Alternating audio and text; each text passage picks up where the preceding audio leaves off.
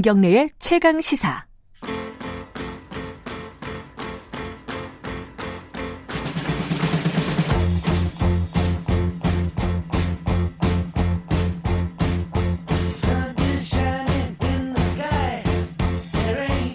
우리 사회의 중요한 이슈를 진보의 시각으로 들여다보는 진보의 향기 시간입니다.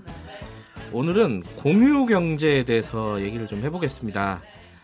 이게 뭐 먼 미래 얘기인 줄 알았는데 우리 사회에서도 본격적으로 논의가 시작이 됐어요. 그 이제 카풀 서비스가 사회적으로 논란이 있다가 사실 카카오가 카풀 서비스를 접었습니다. 사실상 접었고 지금은 또 이제 타다라는 서비스가 있지 않습니까? 카풀하고 조금 더 다른데 좀 비슷한 서비스예요. 공유 차량 공유 서비스인데 이 부분에 대해서 또 택시 업계가 문제를 삼으면서 법적으로 지금 대응을 하고 있습니다.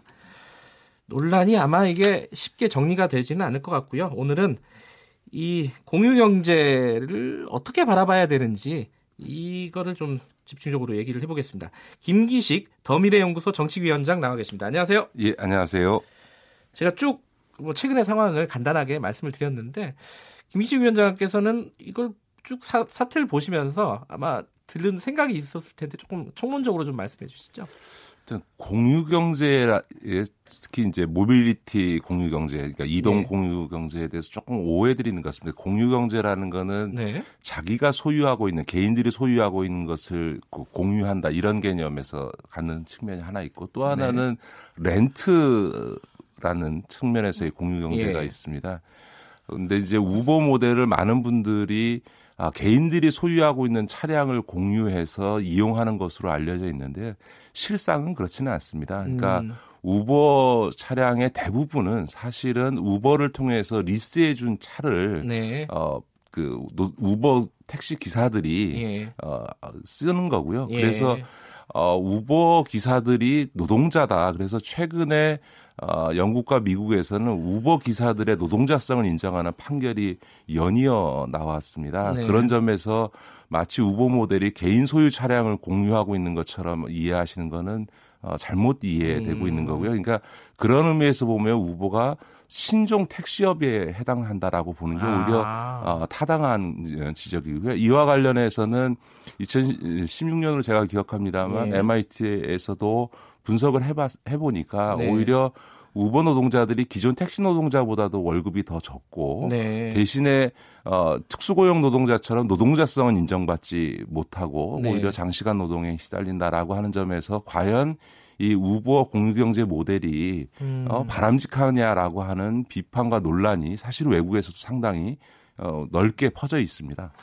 그러면 그러니까 공유 경제의 성공적인 모델로 보기는 쉽지가 않다. 우버라는 어떤 그 차량 공유 서비스가 아니요. 시장에서는 여러 가지 효과가 나타납니다. 예를 네. 들어서 미국이라든가 중국이라든가 네. 동남아에서는 이런 이제 뭐 우버니 디디추니 그랩과 같은 차량 공유 네. 업체들이 굉장히 활성화되어 있는 게 사실인데요. 예. 근데 하나 특징적인 것은 지금 이 세 나라에 비해서 한국이나 일본이나 유럽 같은 나라에서는 이런 그 우버 같은 모델이 별로 어, 정착되고 있지 못합니다. 이 차이는 뭘까요? 그건 한마디로 얘기하면 한국이나 일본이나 유럽은 대중교통 수단이 이미 많이 발달돼 있는 나라고요. 아하. 중국이나 미국 같은 데는 가보시면 알지만 대중교통 자체가 별로 발달돼 있지 않은 나라입니다. 근데 음. 중국 입장에서 보면 이제 대중교통 인프라를 까느니 차라리 이런 모델을 통해서 그걸 대체하는 게 훨씬 효과적이라고 보는 거죠. 그런 점에서 네. 어, 우보 모델이 전 세계적으로 다 모든 나라들이 따라가는 트렌드다라고 보는 것도 맞지 않고요. 아하. 대체로 그 나라의 역사적 조건에 따라서 성공하기도 하고 실패하기도 합니다. 예를 들어서 네. 프랑스만 해도 우버를 금지했고요. 그 스페인도 작년 여름에 우버 모델을 그 하려고 하다가 택시 기사들의 엄청난 반발과 집회 시위로 인해서 그게 아. 유보됐습니다. 그러니까 지금 나타나고 있는 현상이라고 하는 게 꼭 우리나라만 후진 지역에서 나타난다. 이거는 좀 사실이 왜곡돼 있는 거고요. 예. 대개 이렇게 대중교통 수단 택시가 이미 발달돼 있는 나라들에서는 이 우보 모델에 대한 저항이라고 하는 게 전 세계적으로 오히려 보편적이라고 볼수 음. 있습니다. 아까 지금 스페인도 우리랑 비슷하게 택시 업계에서 반대해서 네네. 네, 우버가 중단이 됐다고 네네. 네. 하셨는데 프랑스도 비슷한 케이스인가요? 그러면? 프랑스는 아예 금지시켰습니다. 그, 거기도 정부에서 예. 당연히 택시 업계 에서 네, 많이 그렇습니다. 반발을 했고요. 네. 그렇군요. 이게 우리나라의 특수한 얘기가 아니군요. 그렇습니다. 그런데 그럼에도 불구하고 뭐 그런 어떤 방향성 있지 않습니까?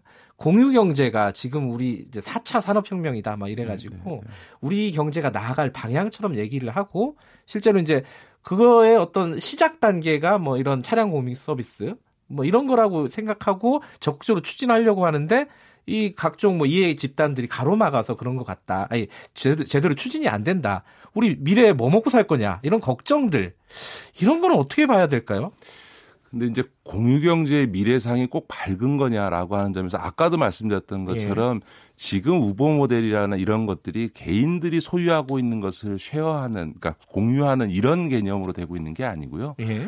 어, 실제로는 리스라는 것 때문에 사실은 아까 말씀드렸던 것 중에 하나 빠뜨린 거는 우버 노동자들이 겪는 가장 큰 고통은 뭐냐면 그 차량 리스 비용을 우버 기사들이 부담을 하게 됩니다. 네. 우버 회사가 아니고 그러다 예. 보니까 어 월급은 더 낮은데 리스 비용 부담 때문에 되게 고통스럽다 이런 이제 네. 외국에서도 분석 결과가 나오는데요. 네. 결국은 이런 이제 차량 공유 업체라고 하는 사실 공유인지 잘 되면 모르겠습니다만 저는 네. 신종 택시업 혹은 신종 렌트업이라고 생각하는데 신종 렌트업. 예. 그런 모델들이 확산되어지게 되면 예. 사실은 굉장히 독점적인 어 기업들이 소위 이동 시장을 다 장악하게 되는 결과가 나타나게 됩니다. 이 과정에서 네.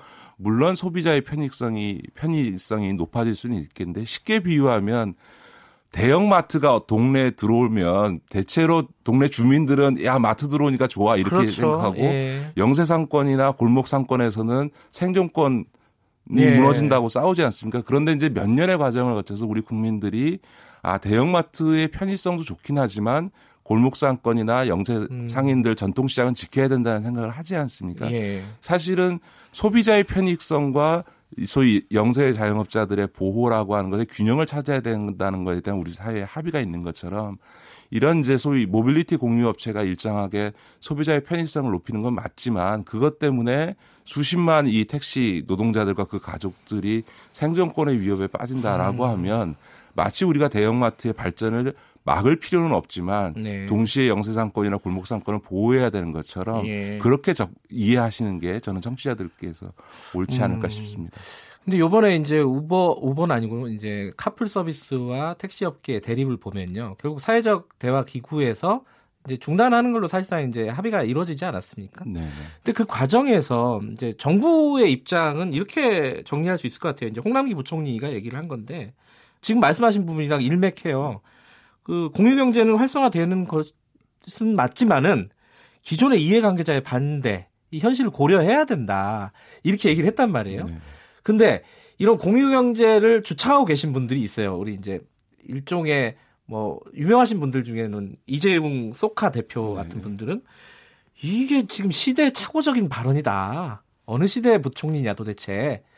답답하다 이거죠. 이게 우리 사회가 갈 길이 네, 지금 네, 방향이 네. 있는데 그걸 막기만 해서 되겠느냐. 이런 반론들은 어떻게 봐야 될까요?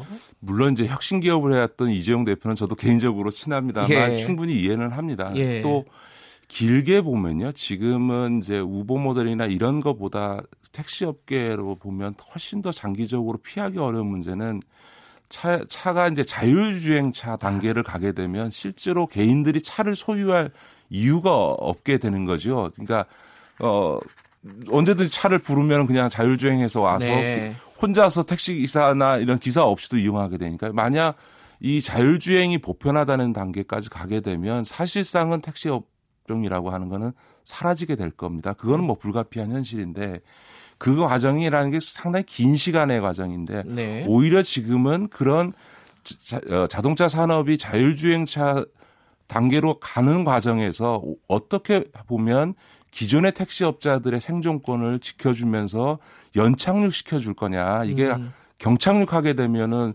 우리나라만 해도 수십만의 택시 네. 종사자들의 생존권 문제가 생기기 때문에 일종의 자율주행과 관련해서 보면 소위 이제 그 모빌리티의 근본적 변화가 어, 발생하는 건 불가피할 텐데요. 네. 오히려 그런 관점에서 보면 기존의 이런 택시 산업과 종사자들 을 어떻게 보호해 가면서 연장시킬 음. 거냐라고 하는 부분들을 정부가 어, 고려해야 되는 게 맞는 예. 거고요.